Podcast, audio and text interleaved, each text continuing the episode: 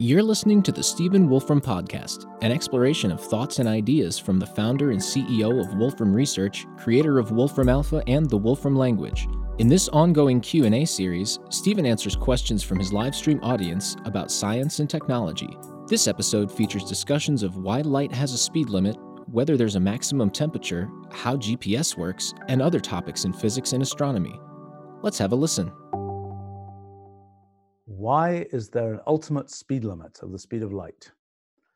Well, it's a good question. Uh, the um, in in well, the ultimate answer is we don't know.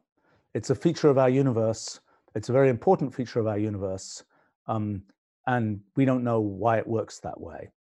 Now, having said that, in for example my new theory of how physics works, um, we can understand, well, at some, yeah, we can understand a little bit more about why there's a maximum speed. So, so the speed of light, maximum speed that anything can go at in our universe. How big is the speed of light? The thing that's worth, if you're going to remember one of these factoids about um, um, uh, light goes one foot in one billionth of a second. So in one nanosecond, light goes one foot. So that means in um, uh, in one second, light goes a billion feet. Um, and uh, it takes, so for example, to give some sense of scale, um, it takes light eight minutes to go from the sun to the earth. It takes light, uh, what is it, about a couple of seconds? No, it's, gosh, I have to work it out um, maybe a half a second or a second to go to the moon. Um, so light goes fast, but not at infinite speed. Um, and uh, uh, to go across our whole universe takes a time that's about the age of the universe, about 14 billion years. Um, actually, it takes even longer than that to go all the way across our universe. Um, but uh, um, uh, that that's sort of a first approximation to how how long it takes to go across the universe. But then, um, so uh, what light, the speed of light, governs the maximum rate at which we can send signals. Um, so, for example, when you, I don't know, like when we're using when we're using the internet, for example, um, it's often called the ping time on the internet. So one computer will ping another computer. There's a in low-level operating systems, there's usually a command called ping, and you say ping, and then you say the name of a computer, and it will say, oh, it took 200 milliseconds, 200 thousandth of a second to send a signal to that other computer and get it back again. Okay, so the um, uh, the the the ping time is is this time for signal to go from your computer to another computer and get back and tell you how long it took.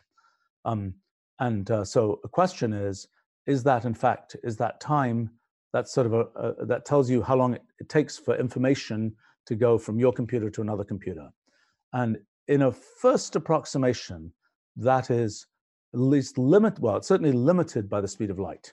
You'll never be able to get your computer to ping another computer faster than it would take light to go from your computer to another computer. Now, how is the actual signal sent? Well, um, often uh, a lot of signals now are in fiber optic cables.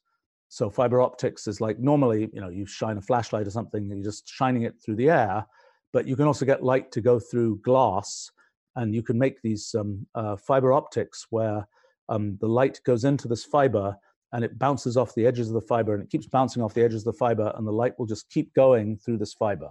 And so you can actually have a single fiber that can be like a, uh, probably these days 100 miles long and you can just shine light in one end of that fiber and the, the glass is, is in the fiber is sufficiently pure that the light will just keep going, keep going, it'll bounce off the walls, but you won't lose any light and you'll still be able to get, um, and you'll get the light out at the other end. And so a lot of the internet is built with fiber optic cables where the, um, the speed of light uh, where where it's light that's transmitting the signals that's telling you know that's going from from my computer camera to um, uh, uh, onto the, the internet and so on and so on and so on. Now, actually, a little bit of a footnote to that light, um, the speed of light that you hear about you know, one foot in a nano, nanosecond and so on. That's the speed of light in a vacuum. It's very close to the speed of light in air. The speed of light in air is a little bit slower, but the speed of light in other materials is considerably slower. Like in water, it's 33% slower than in, in a vacuum. And uh, in glass, it's typically about um, uh, uh, 50% slower. Well, it's the it's called the refractive index, which is the ratio of the speed of light in a vacuum compared to the speed of light in the material. So for glass, it's between 1.5 and 1.7 usually. Um, and uh, so that means that when, when light is going through glass, it's not going at its full speed of light speed. It's going at uh, one and a half times slower than that speed. Why does that happen? Reason it happens is that um, in something like glass, the light is continually getting absorbed by an atom, re-emitted by the atom. So what happens is the light hits an atom, it makes the atom, uh, it, it uh, puts the atom in a new state where the atom says, I just absorbed a photon of light. Um, and uh, it takes the atom just a little bit of time to re-emit that photon of light. And so it's like it's, it's playing some kind of relay type thing where the light is falling on one atom, takes the atom a little bit of time to emit that light again and keeps going. And that's how light gets transmitted through something like glass. Um, and that's why the light is not going at the official speed of light in glass.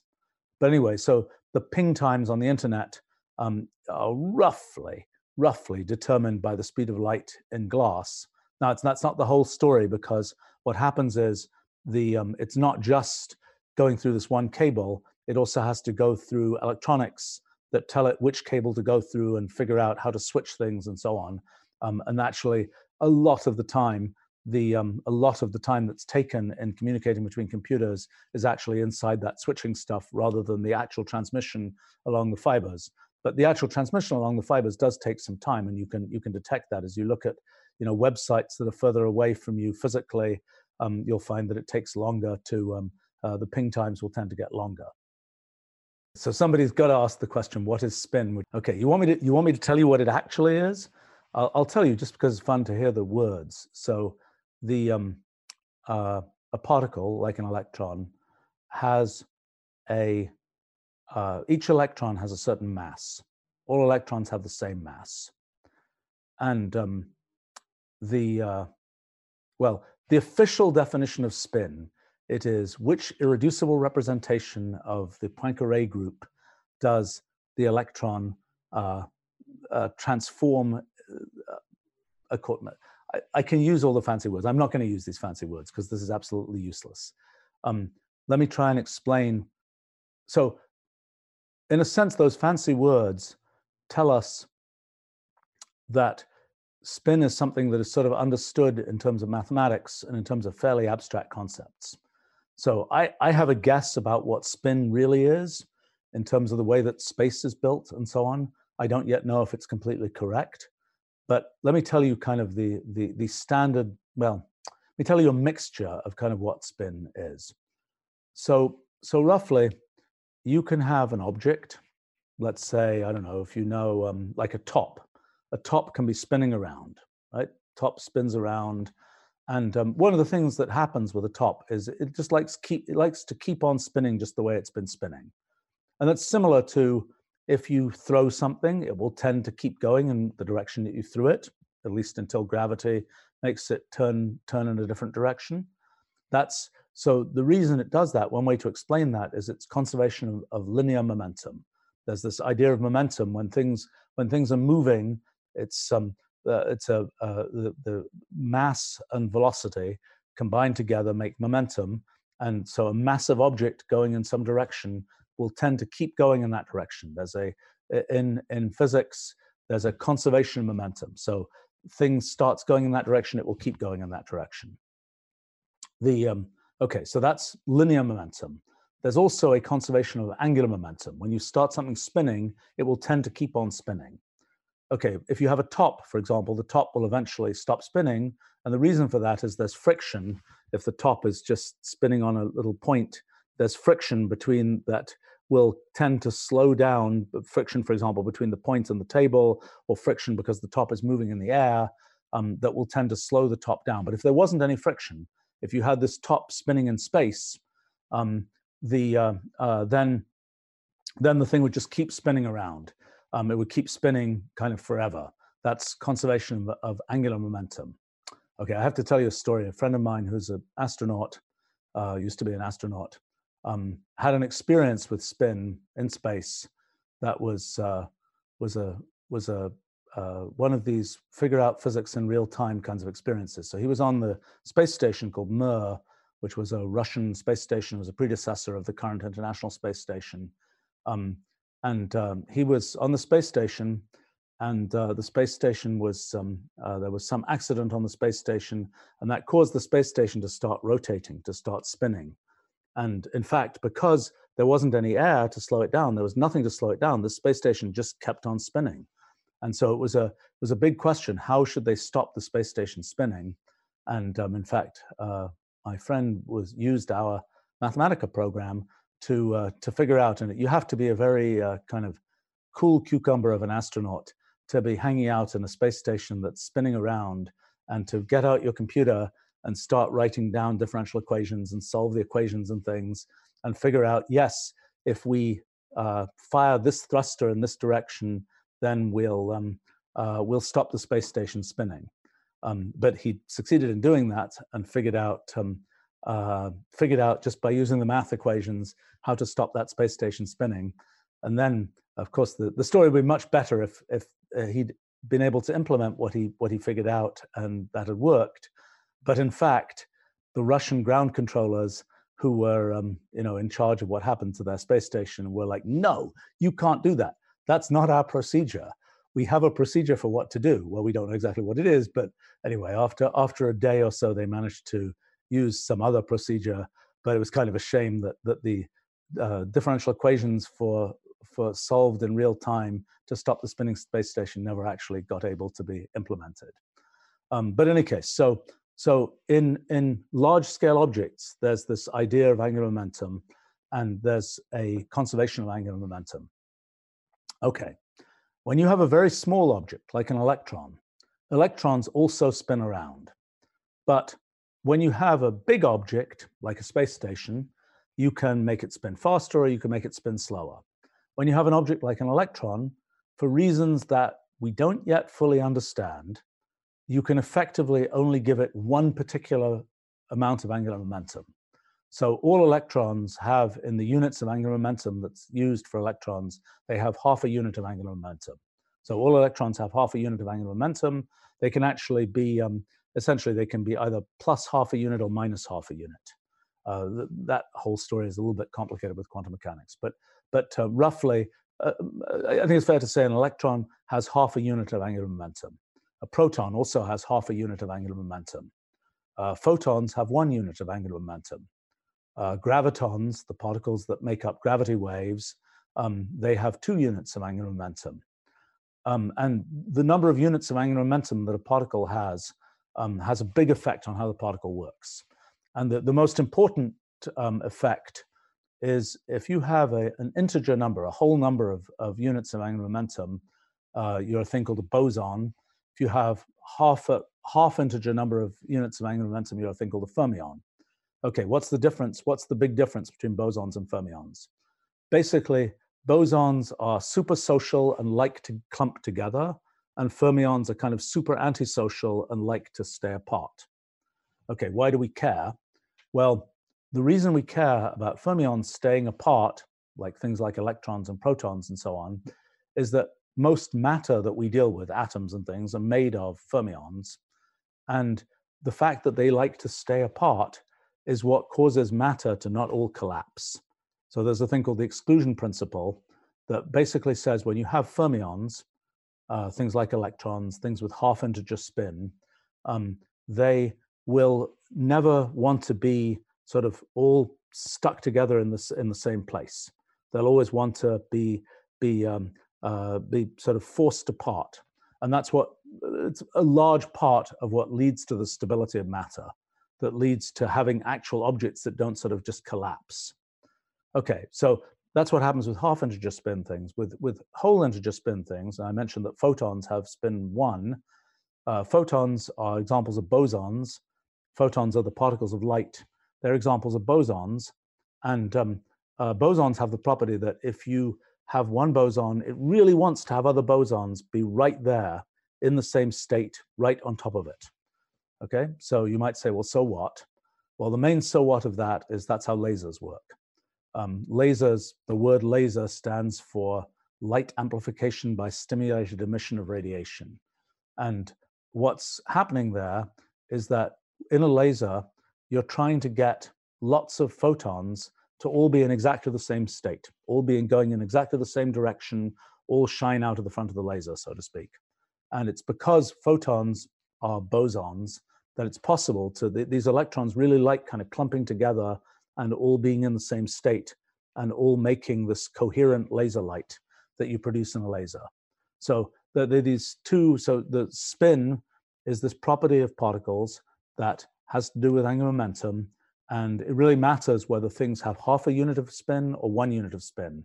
And that um, uh, that's a very well, if you study theoretical physics in graduate school, you might hear about a thing called the spin statistics theorem, which is a uh, which is the the um, uh, which is the piece of mathematics that shows that there's a connection between the the spin of a particle and whether it wants to be clumped together or stay apart. Um, I could mention one more thing about that, which might be too complicated, but um, uh, well, okay, just a, a thing, if you're curious, you can look up. There are things called spinors. And normally, when we have something in ordinary three-dimensional space and we rotate it around, we rotate 180 degrees, it's backwards. We rotate it 360 degrees, it comes back to where it started from again. Okay? Um, turns out for things like electrons, they don't work that way. They actually, when you turn them around by, um, uh, by 360 degrees, they don't come back to where they started from. You need to turn them around by 720 degrees. You need to turn them around uh, essentially two full revolutions before they come back to where they started from again. And that's a, a weird and interesting phenomenon that I could talk about some other time. All right, there's a question here. Is there a maximum temperature? Okay, that one I can answer. Um, okay, so let's talk about what temperature is. I actually talked about that in the last one of these a little bit. So when you have a bunch of atoms, temperature is basically the energy with which those atoms are, uh, are bouncing around, roughly the speed with which the atoms are bouncing around. So in air, uh, we take let, us take uh, water. Um, in steam, the atoms are running around really pretty fast. It's a gas. You cool it down, the atoms are running around a bit slower and they're kind of being stuck together a bit and that makes liquid water. If you cool the atoms down even further, they'll tend to just be, uh, they'll tend to not run around very much at all and they'll be kind of locked in place and that makes solid ice. Okay, so temperature is, it's actually the, the, uh, uh, the average kinetic energy, the average energy of of motion of the atoms or molecules in a substance, and um, or whatever is making up the substance. Um, so that's so temperature is associated with these microscopic motions in um, uh, in a material, and the the um, uh, so that means there's a there's a an absolute zero, a minimum temperature, because there's a temperature at which you've taken all of that energy of motion out, and the atoms are just staying completely still. And so I think I mentioned last time, um, the, uh, so that means most materials turn into solids when you take them down to absolute zero of temperature. Absolute zero is minus 273.16 uh, degrees centigrade. Uh, so it gets, it's very cold. Um, and, and, and for example, you know, as you, so for example, when you cool air down, air, was mostly nitrogen and oxygen, um, becomes uh, minus 170 degrees centigrade. Is that right? I have to look that up. Um, I think that's the temperature at which air um, becomes liquid. Um, and um, let's see, 77 kelvins, I think. Is that right? No, I'm forgetting. Sorry. Um, I have to look that up. I can type it into Wolfram Alpha and look that up. Um, but uh, okay, so there's a temperature at which air becomes liquid. There's a temperature below that at which air becomes solid. Um, those, those temperatures correspond to the molecules getting slower and slower and slower, okay? All right, is there a maximum temperature? Okay, so, well, when you heat stuff up, the um, uh, uh, what's going to happen? The molecules are going to go faster and faster and faster. Boy, this is actually tricky. This is this is graduate level physics. Sorry, I, it's um, uh, okay. So, what um, um, you put more and more energy into these into these atoms. Well, first of all, uh, as you put too much energy in, the atoms will fall apart, and it'll just be because when you the atoms are, are held together by a certain amount of force, and when you when you try and when you put in too much temperature, um, the atoms are sort of torn apart. It's what happens in fire and things like that. It makes a plasma where the atoms are the electrons are torn out of the atoms. Okay, but uh, when you make things hot enough, everything gets torn apart. Even atomic nuclei get torn apart. When you make things even hotter, even the, the quarks and gluons inside protons and things get sort of torn apart. Um, but so when everything is really, really hot, things get torn apart. But these particles, electrons, whatever they are, uh, quarks, whatever, they can just keep going and you can just pump more and more and more energy into those particles. So actually, in the usual theory of physics, there is not a maximum temperature. You can just keep on pumping more and more and more energy into, into particles. There used to be a theory that there was a maximum temperature, um, and that came about. Ah, let's see how to explain this. Okay. Basically, the idea was we know about protons and neutrons and electrons, but they're actually a whole zoo of other kinds of particles. Most of those particles are unstable. They decay in millionths of a second or trillionths of a second or trillion trillionths of a second. Most of them are unstable, but there's a whole giant zoo of other particles. They have names like the sigma hyperon, the lambda hyperon, the cascade hyperon, the kaon, the pion, the F meson, the G meson. There's a whole giant zoo of these things. But when I was a kid, I was really into these kinds of particles, and I used to know all about these things. I, I um, uh, it was um, uh, I have a I have a decent memory, so I still remember, you know, the masses and properties of a bunch of these particles. It's a little bit um, uh, they've been measured vastly more accurately than they were known when I was a kid. Um, but in any case, there's a whole zoo of these particles. Okay, and it used to be thought that maybe as you increase the temperature of something, instead of the temperature, instead of the energy going into producing um, uh, producing um, uh, making particles go faster, instead that energy would go into producing more kinds of particles. And actually, if you've heard of string theory, one of the kind of mathematical theories that's thought about a bit in, in fundamental physics, string theory, the original version of string theory, came out of a theory of particles in which there were just a whole zoo of more and more and more and more particles. So it used to be thought at one time that there was a maximum possible temperature at which you would be producing new kinds of particles rather than the same kinds of particles going faster. That theory turns out not to be correct. Um, it's an interesting question whether, in my theory of physics, whether there is ultimately a maximum temperature. Um, bah, bah, bah, what is the answer to that? The answer is that there will be. Um, let's see. Yes, actually, I okay. Let me answer two two different related questions here. So, one place where things got really hot was in the very early universe, when the universe was was just started. There was this big bang Nobody knows why that happened, but it was a sort of giant explosion that started the universe. And when the universe was very small and very young, it was also very hot. And as time has gone on, the universe has cooled down and it's cooled down, it's cooled down. At this point, the sort of, uh, if you just go into space, space is not at an absolute zero of temperature. Space is at about three degrees Kelvin, three kelvins, which is uh, minus 270 degrees centigrade three degrees above absolute zero. That's the, that's the effective temperature of space.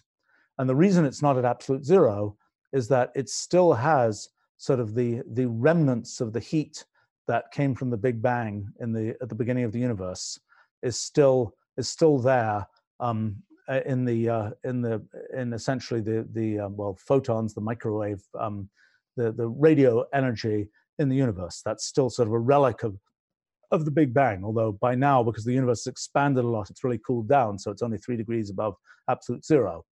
but um, in the in the very early universe, the universe was really, really, really hot. In fact, probably in some sense infinitely hot.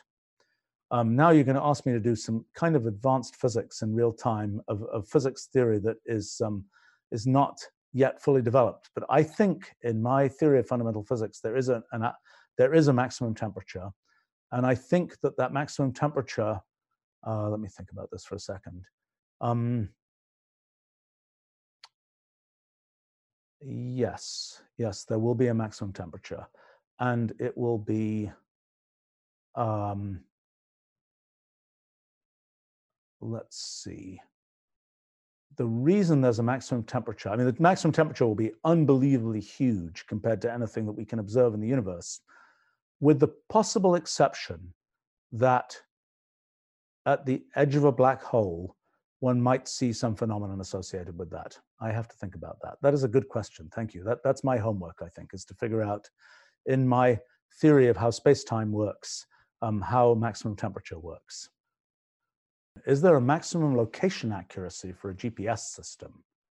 Um, the okay, okay. First of all, let me for people. Um, uh, let me explain again a little bit about how GPS works. GPS, the Global Positioning System, uh, that's a, a, an American network of satellites, um, and there's actually a European one and there's a Russian one, I think. Um, that, uh, but the the GPS is the, is the most commonly used one. Okay. So uh, one big question is, how do you know where you are on the Earth? That was a big issue when people were, uh, you know, uh, particularly on the oceans. You know, if, if you're trying to figure out where am I and I'm, you know, near where I, near my house or something, it's like, oh, I know that. That's, you know, I recognize that landmark. But on the ocean, there aren't any landmarks to recognize. So it's much harder to tell where you are. And so what um, so the main way that people used to tell where they were is by navigating by the stars. And the reason that that will tell you where you are is the stars, as the Earth rotates, the, the stars will be at particular, uh, the stars stay at a fixed location. And as the Earth turns, you can, um, you can basically see where the stars are. Now, it turns out that um, if you are to know your latitude, that is how far you are from the North Pole or from the equator, the um, how how far north you are, basically, that's something you can figure out um, just from angles of um, stars as the Earth turns. Um, you know where the North Star is, which is roughly aligned with the North Pole, and you can you can figure out um, by seeing what angle the North North the Polaris, the, the North Pole star, is at, um, or corresponding thing in the Southern Hemisphere, um, you can figure out what latitude you're at. It was a big problem for many years to figure out the longitude, because to work out longitude, you have to know what time it is. Um, you have to know, um, to know, you know, this star is overhead. Okay, great. But what time does that correspond to? And so there's a big issue of how you can get an accurate enough clock to be able to um, know what time it is. And so there was this big thing to find to create a marine chronometer. And the big issue is clocks used to be, well, they were made with pendulums, which swung back and forth, or they're made with um, uh, with uh, escapements, I guess, these these sort of springs that that. Um, but essentially, it's little pendulum type things. And the problem is, if you're in a ship and it's on an ocean and you're being thrown around all over the place, it's really hard to get the clock to keep accurate time. And so people invented these whole elaborate systems to kind of keep the clock uh, from being bounced around too much um, in the ocean and keep it keeping accurate time. And eventually that problem was solved.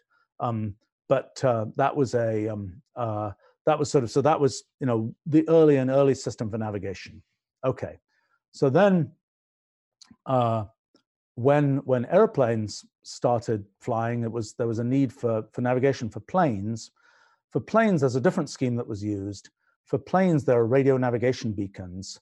Uh, in the US, they're usually called VORTACs, VHF omnidirectional radio beacons. Um, and the way they work, they're kind of clever actually. You, you can see them sometimes. They're, they're, you can see them, they're often near airports. Sometimes they're sort of on hillsides and things. They're kind of these things that have a, um, they usually have um, kind of this kind of shape. Um, uh, they they're radio beacons, and they produce a. Um, so if you're flying a plane, you uh, back in the before there was GPS, you would try and get a fix on a radio beacon, and you would say, "This radio beacon is at this angle to me." And actually, these radio beacons have a clever feature that they actually had two different radio frequencies, and as you go around a circle around that radio beacon, the relative um, these two relative frequencies would change as you go around the circle just by the construction of the radio antenna in the radio beacon. Um, and so that allowed you to tell what angle were you at relative to that radio beacon. And that was a uh, that was a method of navigation that was used. In fact, still the um, uh, airplanes you might think airplanes can go anywhere in the sky, but actually they tend to follow these these particular sort of airways, which typically are flying from one radio beacon to the next radio beacon in straight lines. Event- eventually, it's going to get figured out how to let planes use GPS and take arbitrary paths, and that will save some fuel and, and other good things. But um, but in any case, so that was a another scheme, and then GPS was invented, um, and GPS is a is a different idea. GPS um, is using satellites. And okay, so how does GPS work? Basically, the um, uh, the satellites. So first fact is, once you put a satellite in orbit, you can compute just with math really pretty accurately where that satellite will be at every moment. And um, so, you know, if you type into Wolfram Alpha the name of some satellite or the International Space Station or something, it will predict for you where the International Space Station is going to be three days from now. And it can do that quite accurately because the, the physics of orbits and things is such that you just work out these equations, differential equations, and they tell you, uh, sometimes they're kind of complicated, but they tell you just by math where the thing will be. Now, the math all breaks down if you have, if your thing fires a little rocket thruster, um, then you can make it change its orbit. But assuming it fired no thrusters, you can, assuming it fired no thrusters, assuming it didn't hit the upper atmosphere, hit the top of the atmosphere and start getting slowed down by that, assuming none of those weird things happened, you can, just by physics and math, you can predict where the thing will be to pretty, really very high accuracy. Okay, so that there are these GPS satellites and they're orbiting the Earth and um, they, you can predict where any one of those satellites will be. Okay, so then if you want to know where you are, you have to say, well, how far away am I from those satellites? So if you want to work out, um, if you say, where am I? If I'm somewhere on a line and I know I'm uh, uh, this distance from one end of the line, then I know where I am on that line. And if I if I want to work out in um, in uh, uh, if I if I knew in two dimensions, if, if I if I knew I was somewhere on on a flat plane, and I know I'm this distance from one, um, uh, I know I'm this distance from. Let, us say I know I'm 10 miles away. Well, let's be more realistic. Let's say I'm a thousand miles away from this point on the plane. Well, what points are a thousand miles away from this point? The answer is it's a circle. The, the, the set of points that are a thousand miles away or uh, is, is a circle with a radius of a thousand miles around that point. Okay, so let's say I now know I'm a thousand miles away from that point, and I'm 800 miles away from this other point over here. Okay, so where am I? If I know that I'm a thousand miles away from this, I know I'm somewhere on the circle around that point. I'm 800 miles away from this. I know I'm somewhere on the circle, 800 with radius 800 uh, miles around that point. Okay, so I've got these two circles, and that means that with with these two circles, if I want to know, if I know I'm a thousand miles away from this one, 800 miles away from this one, I can work out where I can be. The answer is I must be on the circle around this point and the circle around this point, and so my, I must be on the intersection of those two circles. So if you have two circles, generically they will intersect in two points. Okay, so just from two, from knowing how far away you are from two things, you can work out, at least with between two points, you can say, where am I relative to those circles? Well, if you want to break the ambiguity of those two points, you need a third fix. You need a third, you need to know the distance to a third point. And given those three points, you can work out where am I exactly. So that's kind of the idea that GPS uses. It tries to work out how far away are you from three satellites. Usually it's five satellites or more that actually get used in a typical GPS receiver. Uh, your GPS receiver has to work out uh, how far it is to each of those GPS satellites. The way it does it is actually pretty clever. The way it does it is the GPS satellite is producing a sequence of zeros and ones. It's a very particular sequence. The satellite is producing a thing called a shift register sequence. And it actually is producing one of these that's millions of bits long. And one feature of this sequence, it has a very interesting mathematical property. If I were to look at some block of digits here, that block of digits only occurs once in the sequence up to a certain length. So it's saying if, uh, if I see 1001011, I know where in this sequence I am. So just by, by, by seeing the block of digits, the piece of the, the piece of radio pulse that I see from the GPS satellite, I know where in the sequence of the GPS satellite I am. Okay, so every GPS satellite is sending out a shift register sequence, and those sequences repeat. Uh, let's see, the longer ones repeat every few months. I think the shorter ones repeat every day or two, maybe. Um, but within that uh, time interval, you can tell exactly because there's a it's known it's it's every GPS receiver knows when the GPS satellites are going to generate a um, uh, um, a particular part of that sequence. So they see, oh, we saw one zero zero one zero zero one one one. That means we are at this particular part of the sequence. That means we are at this particular uh, nanosecond in time relative to when the sequence started, because the sequence is repeating that each bit is being delivered at um, uh, takes let's see around um, a few nanoseconds, I think, corresponds to each bit. Now, actually, I mentioned earlier the speed of light is roughly one foot per nanosecond. So if you can tell how long it took light to get to you from the GPS satellite to within one nanosecond, you can tell where you are to within nano, one nanosecond by knowing if you know, if you can predict the orbit of the GPS satellite, so you know where the GPS satellite is, you know how far away you were from three GPS satellites, you know that to within a nanosecond, to, to within a foot, then you can triangulate to work out your position within a foot.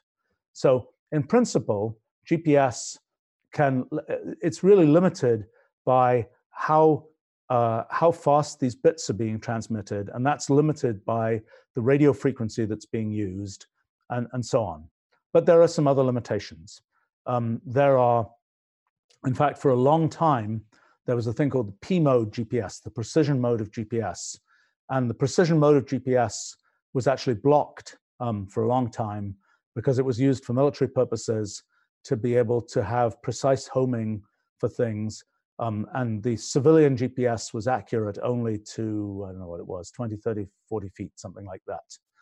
Um, the actually during during the Gulf War was the first time that P mode GPS was unblocked, um, and uh, the um, uh, um, but then a few years ago, the U.S. Defense Department decided to open up uh, precision GPS um, so everybody can use it, um, and that um, and that allows GPS receivers to uh, to know positions to within a, a few feet and there's a thing called differential GPS, which tries to use um, the uh, tries to kind of um, uh, use extra information from looking at um, uh, uh, looking at differences between satellite signals and things to work it out even more accurately than that.